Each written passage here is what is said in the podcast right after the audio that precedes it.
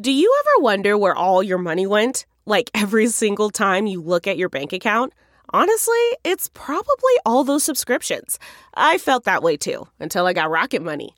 Rocket Money helped me see all the subscriptions I'm paying for, and it was eye opening. Between streaming services, fitness apps, delivery services, it all adds up so quickly. Rocket Money is a personal finance app that finds and cancels your unwanted subscriptions, monitors your spending, and helps lower your bills. Rocket Money has over 5 million users and has helped save its members an average of $720 a year with over 500 million in canceled subscriptions. Stop wasting money on things you don't use. Cancel your unwanted subscriptions by going to rocketmoney.com slash Wondery. That's rocketmoney.com slash Wondery. rocketmoney.com slash Wondery. Looking to instantly upgrade your Mother's Day gift from typical to meaningful? Shop Etsy. Get up to 30% off well crafted and personalized gifts from participating shops until May 12th. This year, embrace your creative side. You know, the side your mom gave you, and shop Etsy for custom jewelry, style pieces, home decor, and extra special items she'll adore. Need something original and affordable for Mother's Day? Etsy has it. Shop until May 12th for up to 30% off gifts for mom. Terms apply.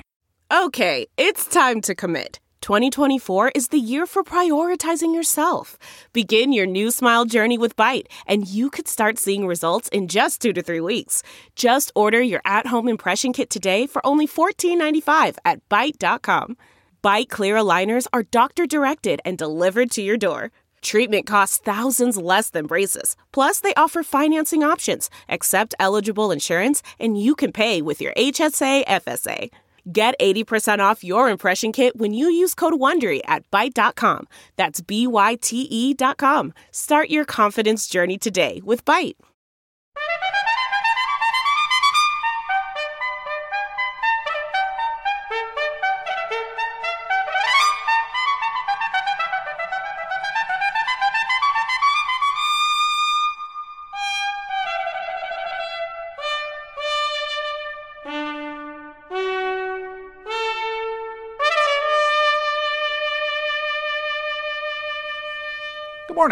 Jane Pauley is off this weekend. I'm Lee Cowan, and this is Sunday morning. It happened in the deserts of New Mexico 78 years ago, this very day. The first successful test of the most powerful weapon the world had ever known. J. Robert Oppenheimer was the mild mannered physicist behind what was called the Manhattan Project, a team of scientists racing against time and the Nazis to develop the atomic bomb. A new movie chronicling the man and the event opens this week. Reason enough to ask our David Martin to take us back to the dawn of the atomic age. He's been called the father of the atomic bomb, J. Robert Oppenheimer. His dramatic and in the end tragic life just made into a movie by director Christopher Nolan. Where would you rank Oppenheimer in history? I view Oppenheimer as the most important person who ever lived. But splitting the atom was only half the story. He shortly afterwards plunged into deep depression. Coming up on Sunday morning, the spectacular rise and fall of Robert Oppenheimer. Oppenheimer is just one of the blockbuster movies of this summer, which got us to thinking about the Hollywood blockbuster. Where does that tradition come from? Ben Mankiewicz offers us a crash course on movies going big. It's one of the Ten Commandments for studio executives. Thou shalt spend more to make more. There was this ongoing struggle to get people into movie theaters in the summer up until the invention of the blockbuster, which then starts to be associated with thinking of movies in, in a whole different way. From Spielberg's Nightmare to Barbie's Dreamhouse the surprising history and risky business of blockbuster movies later on Sunday morning. Could you name the actor who starred in the three biggest box office movies of all time? Harrison Ford? Tom Cruise? Nope, Zoe Saldana. This morning, she's in conversation with our Seth Doane. One life ends. We see her made up in blue or green, and often in another world as a little girl, when you grow up in a two bedroom, one bathroom apartment in Queens, with five other family members, you have books, you have movies, you go to so many places. Well, I wanted to go to space. Acting took her there, but lately she's been navigating more earthly roles. Zoe Saldana ahead this Sunday morning. We'll have those stories, plus, Tracy Smith explains what is really at stake in the strike by Hollywood's writers and actors. We have opinion from the author of the book Sapiens, Yuval Noah Harari, and more. It's Sunday morning, July 16th, 2023, and we'll be right back. The Angie's list you know and trust is now Angie, and we're so much more than just a list. We still connect you with top local pros and show you ratings and reviews, but now we also let you compare upfront prices on hundreds of projects and book a service instantly. We can even handle the rest of your project from start to finish. So remember, Angie's list is now Angie, and we're here to get your job done right. Get started at Angie.com. That's A N G I, or download the app today. That's not just the sound of that first sip of Morning Joe. It's the sound of someone shopping for a car on Carvana from the comfort of home. That's a good blend. It's time to take it easy, like answering some easy questions to get pre qualified for a car in minutes. Talk about starting the morning right. Just like customizing your terms so your car fits your budget. Mm-mm-mm. Visit Carvana.com or download the app to experience car shopping the way it should be convenient, comfortable. Ah.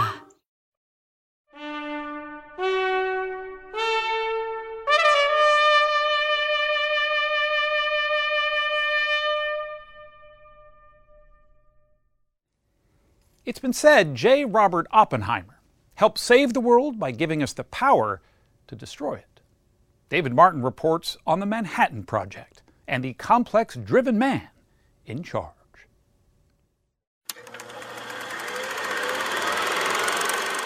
The world's first atomic explosion, July 16, 1945, in the final weeks of World War II in the high desert of New Mexico. We're at ground zero right now. Alan Carr is the historian at the Los Alamos National Laboratory where the bomb was designed and built. The sand melted in the fireball and rained back down to the ground, where it resolidified in the form of the mineral that we now call trinitite. Trinitite, after the name of the site, Trinity. Is that trinitite? Yes, this is a piece of trinitite. Few people laughed. Few people cried. Recalling the moment 20 years later, J. Robert Oppenheimer, the man history calls the father of the atomic bomb, said it brought to mind a line of Hindu scripture. Now I am become death, the destroyer of worlds. I view Oppenheimer as the most important person who ever lived. Oppenheimer's story is one of the biggest stories imaginable. Christopher Nolan has spent the last three years living in Oppenheimer's world, writing and directing the movie Oppenheimer, opening this week. I don't know if we can be trusted with such a weapon. But we have no choice. And by unleashing atomic power, he gave us the power to destroy ourselves that we've never had before. And that changes the human equation. Nolan filmed it all using an IMAX camera. Only IMAX film would really be worthy of the, the Trinity project. And this is what an IMAX film print looks like. So it's a giant frame there. Yeah. That's your regular, that's a 35 mil. This is the actual film. It's 11 miles long and it weighs 600 pounds. Did you have qualms about what Hollywood would do to all your research? Of course I did. yes. Kai Bird is co author of a Pulitzer Prize winning biography of Oppenheimer on which the film is based. It's complicated to take on a historic icon like Robert Oppenheimer and deal with the history faithfully and yet turn it into a cinematic experience. For high stakes human drama, it's, it's hard to improve on uh, the historical facts. I know of no other story as dramatic as, as Oppenheimer and his involvement uh, with the Manhattan Project. All America's industrial might and scientific innovation connected here. A secret laboratory Keep everyone there until it's done. The Manhattan Project was the code name for the race to build the bomb. Played by Cillian Murphy, Oppenheimer was teaching graduate physics when he was recruited by a gruff Army general named Leslie Groves. I don't take anything on trust. Played by Matt Damon. How would you proceed? You're talking about turning theory into a practical weapon system faster than the Nazis, who have a 12 month head start. 18. Oppie was then, you know, 38 years old, uh, never managed anything more than his graduate students, and yet Groves selected him. What did uh, other people think of Groves's pick? They thought it was outlandish. Besides his lack of experience, Oppenheimer had communist connections. It took him a long time to get a security clearance. His own wife, Kitty, had been a member of the party for a long time. What did Groves think of that? He thought that Oppie was the one to lead this project, and it was a brilliant choice. He could see in Oppie the smarts and the charisma to bring all these scientists together in this secret city and make it happen. Initially, uh, it was believed that it would only take about 130 people to get the job done here at Los Alamos. That number grew to 1,700. Thrown together in what was then the Nowhereville of Los Alamos, the average age of the scientists was 29. Boys and girls together, were there romances? There were, and that became somewhat of a security problem here because before the project, uh, essentially no one was born in this area. All of a sudden, you've got 8, 10, 12 children being born every month. How do you hide that? Are there traces of the person he was around here? I mean, there are a lot of martini glasses over there. The martini glasses, you'll see ashtrays. After shooting scenes in Oppenheimer's New Mexico home, Nolan donated the furnishings he had brought in to the Los Alamos Historical Society but without the bugs placed by security officers suspicious of Oppenheimer's politics. Was he under surveillance in his own house?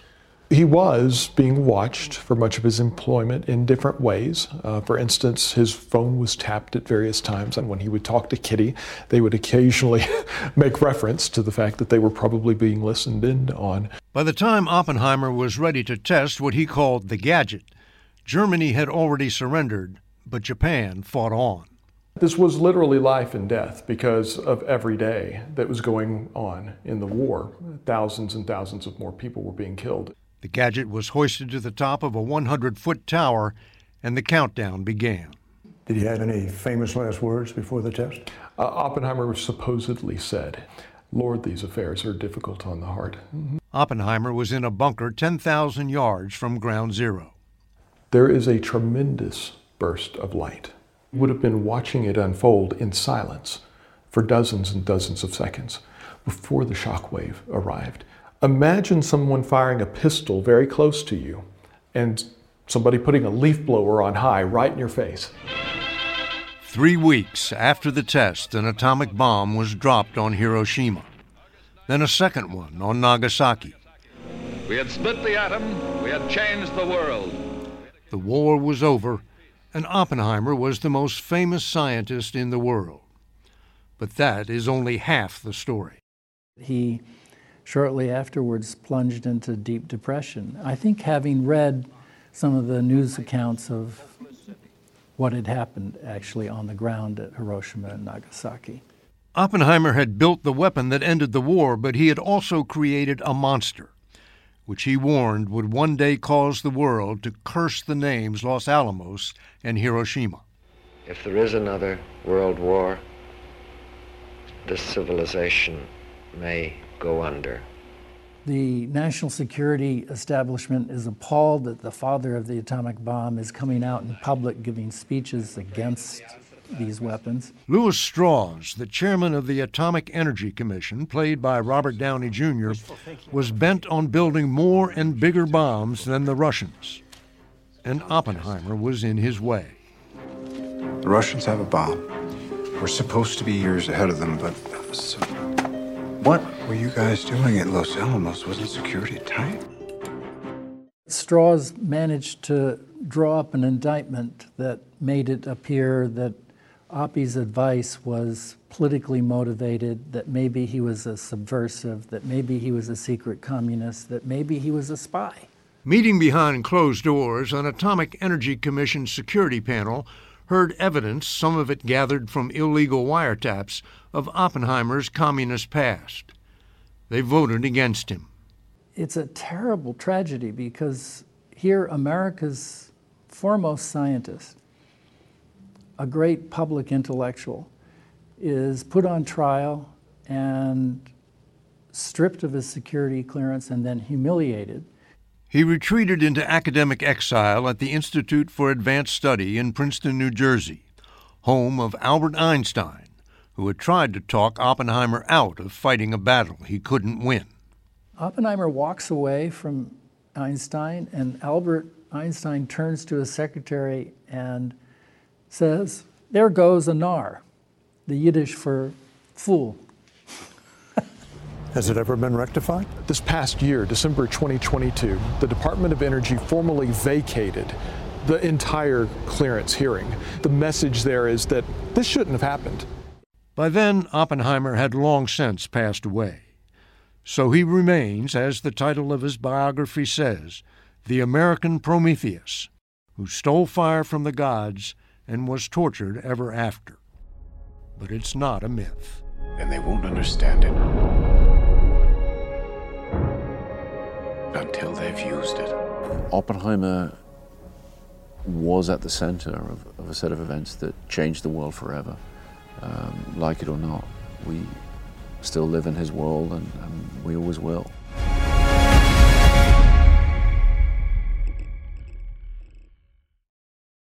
Delve into the shadows of the mind with Sleeping Dogs, a gripping murder mystery starring Academy Award winner Russell Crowe. Now available on digital. Crowe portrays an ex homicide detective unraveling a brutal murder he can't recall. Uncovering secrets from his past, he learns a chilling truth. It's best to let sleeping dogs lie. Visit sleepingdogsmovie.com slash Wondery to watch Sleeping Dogs, now on digital. That's sleepingdogsmovie.com slash Wondery. CarMax is putting peace of mind back in car shopping by putting you in the driver's seat to find a ride that's right for you. Because at CarMax, we believe you shouldn't just settle for a car, you should love your car. That's why every car we sell is CarMax certified quality so you can be sure with upfront pricing that's the same for every customer. So don't settle. Find love at first drive and start shopping now at CarMax.com. CarMax, the way car buying should be. Talk about a real life Hollywood drama. The nation's entertainment industry this weekend is beset with labor woes. Tracy Smith now on the issues and the impact. It's a showstopper, all right. No actors! Both the Writers Guild of America and the Screen Actors Guild are on strike, and Hollywood is effectively shut down. The last time this happened was in 1960 when Ronald Reagan was president of the Actors Union. The apartment was Best Picture. So you're pretty good with that racket. You should see my backhand. And the actors were holding out for more money in the form of residuals for movies shown on TV. 63 years later, with the industry facing severe economic headwinds, rising costs, and shrinking movie attendance, the unions are again pushing for better pay. But this time, with streaming and other platforms disrupting the industry, they're also looking for some guarantees that new technologies, like artificial intelligence or AI, won't ruin their careers. For the record, some CBS News staff are SAG AFTRA members, but they work under a different contract than the actors and are not affected by the strike. The writers have been out here since May. The actors joined them on the picket lines on Friday. And when the actors announced that they were going to strike, there was, as you might imagine, a whole lot of drama. We are the victims here. Actors Union President Fran Drescher. I am shocked by the way the people that we have been in business with are treating us. The group that represents the studios, the Alliance of Motion Picture and Television Producers, or AMPTP, didn't respond to our request to appear on camera, but issued a statement saying in part that The AMPTP presented a deal that offered historic pay and residual increases, substantially higher caps on pension and health contributions, audition protections, shortened series option periods, and a groundbreaking AI proposal that protects actors' digital likenesses for SAG AFTRA members. They also said the union has regrettably chosen a path that will lead to financial hardship for countless thousands of people who depend on the industry. So now the battle lines are drawn, and it seems neither side is ready to back down. On day one of the strike last week, union president and former nanny Fran Drescher greeted the troops in front of the Netflix offices. Workers unite! She stopped long enough to tell us just what she thought of the people who run the studios. We are being systematically squeezed out of our livelihoods. And to studios who say it's unrealistic what you're asking? It's not unrealistic. It's realistic. What the hell are we doing? Moving furniture around on the Titanic. We're all going down unless we rescue ourselves right here and now from people that really are doing bad things to good people. The writers' union is in much the same boat. They've watched their pay erode in the era of streaming TV. Well, you cannot turn down $50 for a $6 rye. In years past, a staff of writers for network shows like Seinfeld would typically stay with the show throughout production, which could mean years of steady paychecks. Now they say streaming has cut the number of writers for each show and the length of time they're hired. In other words, it's harder than ever for them to make a living. No, I think. Comedian Carol Leifer wrote for Seinfeld and even made an appearance now and again. That's her behind the reception oh, desk. You owe 150. What for? Well, you canceled on Tuesday, and our policy is 24 hours notice for all cancellations. She remembers the old system of pay and residuals, the money they get for reruns, and she says they're fighting to get some of it back.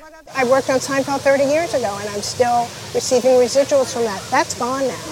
So it's a very, very different world that way. In today's environment, do you think you you could launch the career the way you did back then, if that makes sense? I don't. No? No, because they're not, they don't make enough. The studios say they've offered writers the largest pay increase in decades, but writers say it's still well below what they deserve. Screenwriter John August and TV showrunner Yahlin Chang are negotiators for the Writers Guild. They said that the increase that they offered the Writers Mm-hmm. Guild is the largest increase that they've offered new writers in 25 years. Mm-hmm. And that's not enough? Our friend Betsy Thomas, who's our secretary treasurer, she says if someone steals your wallet and then gives you uh, five dollars back, you're not five dollars richer. They still stole your wallet, and uh, and that's sort of what it feels like for the writers. It's like you know, yeah, you can give us some of that money back, but that's still not making us whole. And then there's the matter of artificial intelligence programs. Actors don't want their likenesses used without their consent, and writers want to guarantee that AI won't be used to generate scripts for obvious reasons, but also because they say quality will suffer. You'll see very unoriginal, kind of mediocre, bad stuff because AI has never held a baby, AI has never fallen in love, AI, you know, and so you'll end up with something stolen and pretty hmm. bad. The studios say they're willing to talk about the use of AI, but have not ruled it out. If it's cheaper for Chat GPT to write a show, what's the incentive for studios to even bargain with the writers? Uh, well, that's exactly the core of the issue here. Professor Robert Reich was labor secretary under President Clinton. What's the incentive of CEOs to negotiate with workers when workers are losing power and workers can be replaced by AI or many other technologies? And the answer is we have a country in which we depend on people having enough money to buy all the stuff that all of the companies create. And if they don't have enough money in their pockets to buy everything that is capable of being created, the economy can't function. So at some point, we've got to understand that we are all in this together. And for most of the picketers we spoke with, money was the main issue. Jeannie Bergens had a number of TV writing jobs, but she's still living hand to mouth. For the first time ever, after nine years of being a television writer, I applied for the food stamp program. Have you had people say, oh, maybe it's time to give up on your dream? I am a writer. That's what I'm supposed to be doing, and it's the career that I have built. So I don't plan on giving up. I'm not going to give up. I've never given up a day in my life, so. Even before the strike, she says she was finding creative ways, like dog walking, to pay the bills. And there's this idea that, oh, if you don't have money, you're lazy. My colleagues are some of the hardest working people I know, and we shouldn't be. Sorry. It's okay. I'm not trying to live in a mansion out by Malibu. I just want to be able to pay my rent, pay my bills, and make sure that if I have a health crisis, I can afford to take care of myself. The AMPTP says unions are to blame for shutting Hollywood down. The unions say they'd like to keep negotiating, but for now, they're letting their feet and their signs do the talking. As everybody knows, if it ain't on the page, it ain't on the stage, it ain't on the TV, it ain't in movies. So we don't want to be devalued. We want to be valued for the resource that we are. And uh, if I have to get a thousand more steps in, I'll do it every day. And I try with, you know, I always recommend people have a funny sign.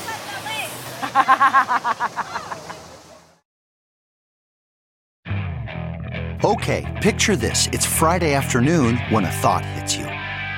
I can spend another weekend doing the same old whatever, or I can hop into my all new Hyundai Santa Fe and hit the road. With available HTRAC, all wheel drive, and three row seating, my whole family can head deep into the wild. Conquer the weekend in the all new Hyundai Santa Fe. Visit HyundaiUSA.com or call 562 for more details. Hyundai, there's joy in every journey. Okay, picture this. It's Friday afternoon when a thought hits you. I can spend another weekend doing the same old whatever, or I can hop into my all new Hyundai Santa Fe and hit the road. With available HTRAC, all wheel drive, and three row seating, my whole family can head deep into the wild. Conquer the weekend in the all new Hyundai Santa Fe. Visit HyundaiUSA.com or call 562 for more details. Hyundai, there's joy in every journey.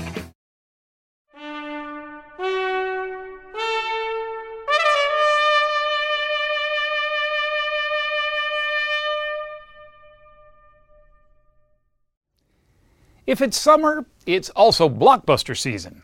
Ben Mankiewicz is our man in Hollywood.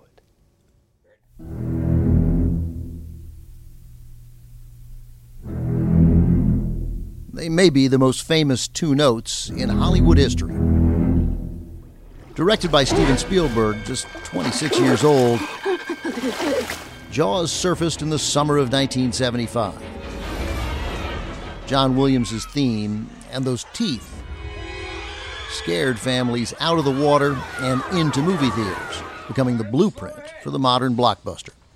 The way that shot is framed now, it's so clear now what it's for. Like even expecting it I such a shock. Dana Stevens is a film critic for Slate. I was a kid when Jaws came out, but I remember that in prime time every night there'd be, you know, these scary trailers for Jaws on TV. And so by the time it opened in the summer of 75, people were hyped. You're going to need a bigger boat. It was a blockbuster about summer, set in summer, about things that we totally associate with summer. That was a big part of it too, right? 34 years after Jaws, Avatar redefined the blockbuster. So far, it's earned 3 billion at the box office. The blockbuster has been good to Stephen Lang. Yes, it has. I'm very fortunate. A prolific character actor, Stephen Lang played the villain, Miles Quaritch, I need to know how to force their cooperation or hammer them hard if they won't. in Avatar, Hollywood's biggest moneymaker ever. It widened the array of choices that I had. Look, one time they asked Robert Mitchum, and said, Well, how do you choose your roles? And he said, Well, I read what's offered and accept the least embarrassing. The formula established by Jaws, then exceeded by Avatar, is in theaters this summer. There's Mission Impossible, Indiana Jones, Oppenheimer. I don't know if we can be trusted. They all fit the definition of a big budget, mass marketed movie designed to make big money at the box office and beyond. The truth is, the blockbuster is a concept, an idea, a strategy that Hollywood had been using for quite a few decades before 1975 when Jaws was released. Charles Acland chronicles this cinematic business model in his book, American Blockbuster. In broad daylight, mighty squadrons roar across the North Sea. The term's origin story is no Hollywood tale. It came from the American military, the name of a devastating World War II bomb. The blockbuster was initially the highest capacity explosive that had ever been used in warfare. And here is the 1943 U.S. model blockbuster. There was very, very high public awareness of what this was. Movie studios repurposed the word in the late 1940s and 50s, first as a way to sell films to theaters, later to lure audiences back from TV by promoting grand epics, often on a biblical scale. In 1959, the New York Times used the word blockbuster in its review of Ben Hur. Of course, not all these epics succeed. There's 1963's Cleopatra. Who directed uh, Cleopatra? It escapes me. Spoiler alert, it was my great uncle, Joe Mankiewicz. Twelve years later, Jaws rewrote the rules. For every big budget blockbuster, there are nearly as many big budget bombs. John Carter, The Lone Ranger, The Adventures of Pluto Nash, and famously, Ishtar.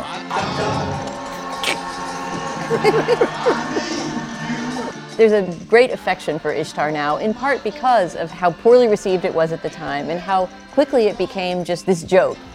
Meanwhile, far less expensive sleepers hit the jackpot.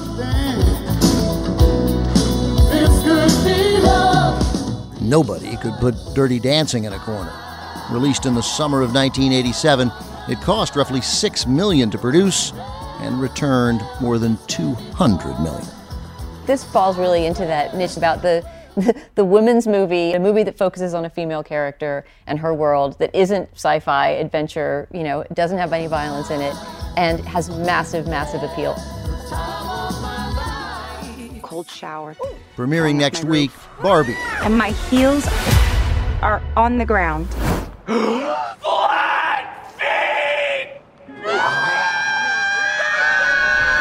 by Greta Gerwig, similarly focused on a female character. Author Charles Acland believes the movie will sell much more than tickets. What we are talking about here are these really gigantic uh, uh, investment opportunities. In the case of Mattel, reintroducing Barbie as a particular item of relevance to many different audiences.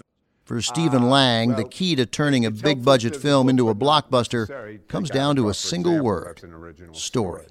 I think as a rule, it's good to have a very simple narrative. Take E.T. I would characterize E.T. as a blockbuster, although, you know, it doesn't have the huge, huge scale. But what it does have, it's got the cutest alien ever created. And the storyline is pretty simple.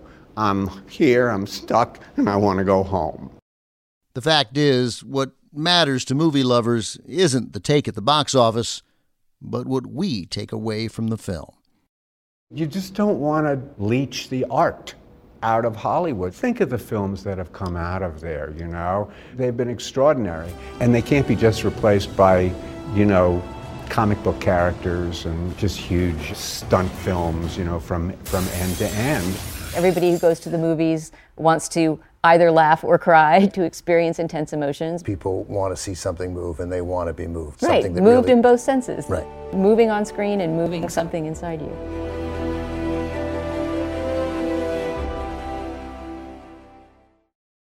We really need new phones. T-Mobile will cover the cost of four amazing new iPhone 15s, and each line is only $25 a month. New iPhone 15s?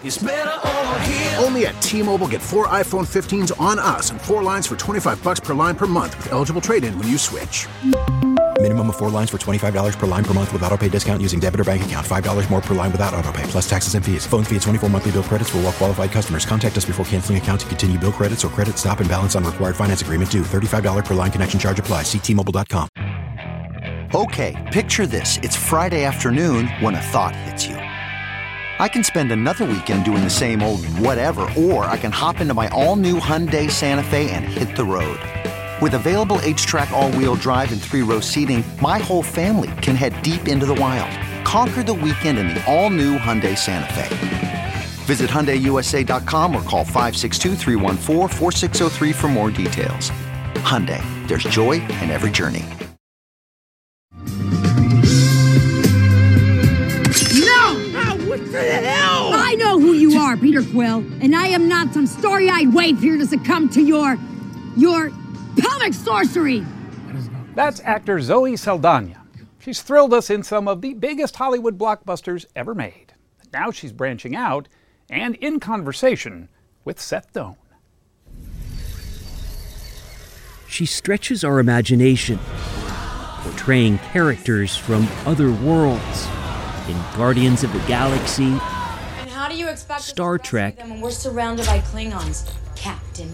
Alert Medical, and those multi billion dollar franchises Avengers and Avatar. Zoe Saldana has acted in so many sci fi blockbusters that she's broken an earthly record, the only actor to star in the top three grossing movies of all time. It's interesting, maybe because of the types of parts that you've played and being green or blue. You are very hard on them.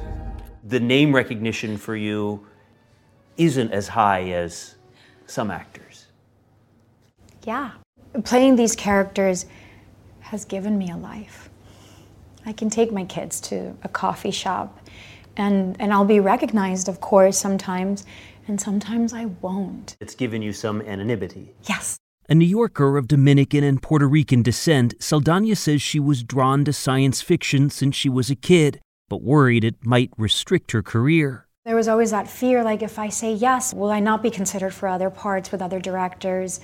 And, if you took um, these sci-fi roles, you were worried it would have being typecast. Yeah, and I was already being told of of a limiting career, being a woman of color, being a woman, and it's still it's still a wobbly genre, you know, within. What do you mean by that? It, well, you know, if uh, oh, you do those superhero movies.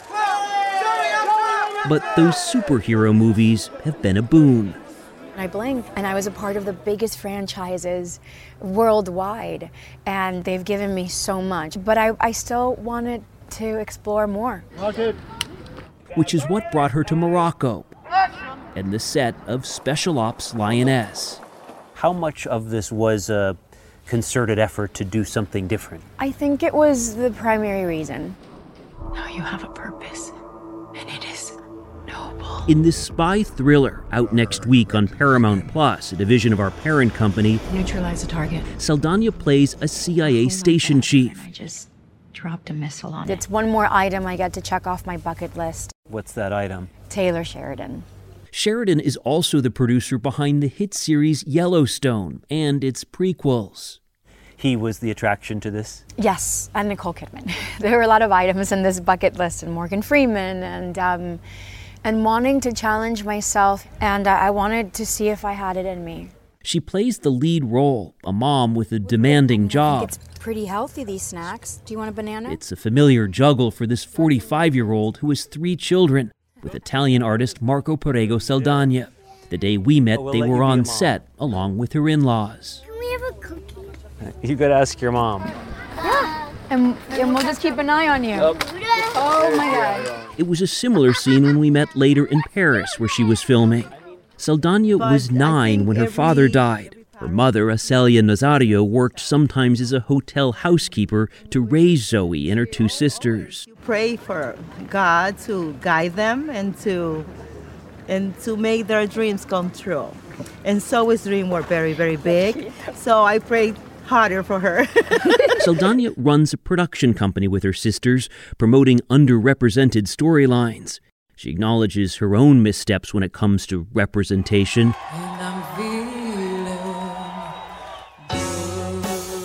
After portraying music legend Nina Simone in the 2016 biopic Nina, she faced harsh criticism for wearing a prosthetic nose and makeup to darken her skin. I should have never accepted the part. I am black. Nobody will ever tell me how to be black. But as a person, of Afro, Latino, and African heritage, I, I have to understand just how complex this conversation needs to be in order for me to propel accurate portrayals of women of color. I read through interviews earlier on where you were supporting the decision to portray her. It seems that your thinking on this really e- evolved through the controversy. Yes, I was being attacked so aggressively, and my instinct was to protect myself. Uh, it's very frightening when you're bullied to the extent that I was. Also, I grew up listening to her, and I felt that she did sing to me. Because if I don't fit in that world, what other world was I going to fit in? Definitely not the white world. So it was um, it was very isolating and very painful and scary. And um, but then growth comes from that. Why do you think it touches you so much all these years later? Um, because I love Nina Simone still, and I would love to. I would love to be able to listen to her music. You stopped listening. Why? Because I felt um, felt I had hurt her. Saldana told us she's sensitive to making sure there are opportunities for all, having experienced her own casting rejections. It was always in a very mild form of like, oh, the director really liked you, but he's he wants to go traditional. What do, what do you think that meant? It just meant that I wasn't American looking. I wasn't white. You but go- obviously they don't say it like that. They just they would say, "Oh, but the director wishes to just keep it traditional." It led her to that genre which captured her attention from the beginning. Well, what are what are the genres, you know, where I can go around that? Action, science fiction. They call this a gimbal. For now, she's focusing on more terrestrial roles, on camera and off. And it doesn't shake. The family is. My husband is usually here. Um, Big part of also, when he's not working, he's here, and when I'm not working, I'm there in his studio. We tend to take great pride in living our lives as, as true artists. Cool. I'll go let you make your art. Thank you. Bye.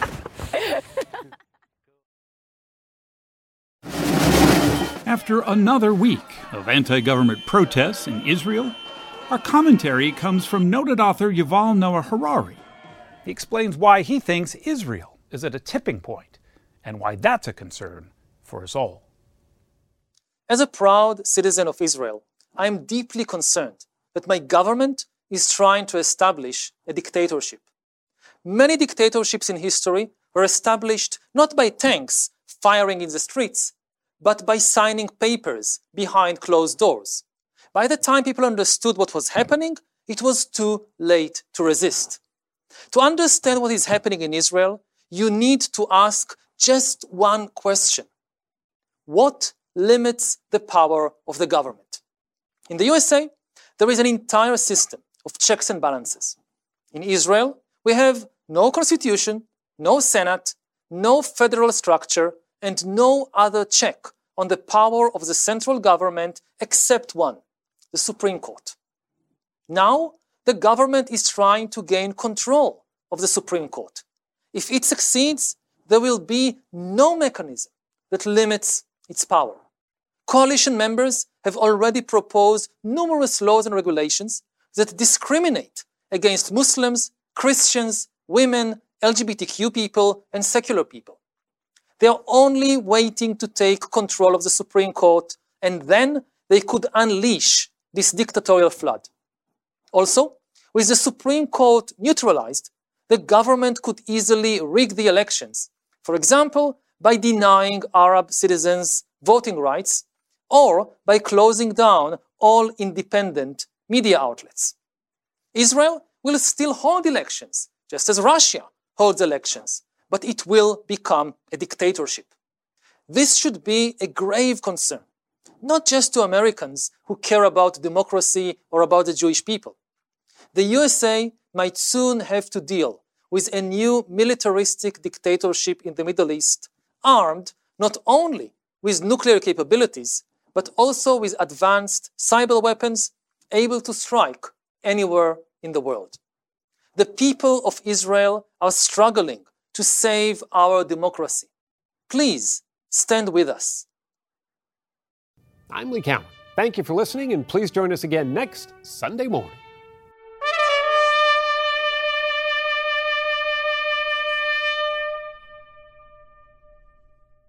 If you like CBS Sunday Morning with Jane Pauley, you can listen early and ad-free right now by joining Wondery Plus in the Wondery app or on Apple Podcasts. Prime members can listen ad-free on Amazon Music. Before you go, tell us about yourself by filling out a short survey at wondery.com/survey. When you're committed to raising the standard, you're bound to ruffle some feathers. At Happy Egg, we like to say we farm differently. But in reality, we produce eggs the way people used to by partnering with local small family farmers who raise our happy hens on eight or more acres. Because in our opinion, farming shouldn't be complicated, it should be happy. Choose happy with Happy Egg. Visit happyegg.com and look for the yellow carton at a store near you. Happy Egg. I've been a reporter for more than three decades, and along the way, I've been talking to myself in notebooks I've carried in my back pocket. They've captured thoughts about life, parenthood, death, friendship, and more. I'm John Dickerson, and I'd like you to join me in figuring out what these 30 years of notebooks mean in my new podcast, Navel Gazing. Each episode, we dig through the piles of notebooks that I've been collecting, and from their entries, try to sort out what makes a life. This collection of audio essays is available wherever you get your podcasts.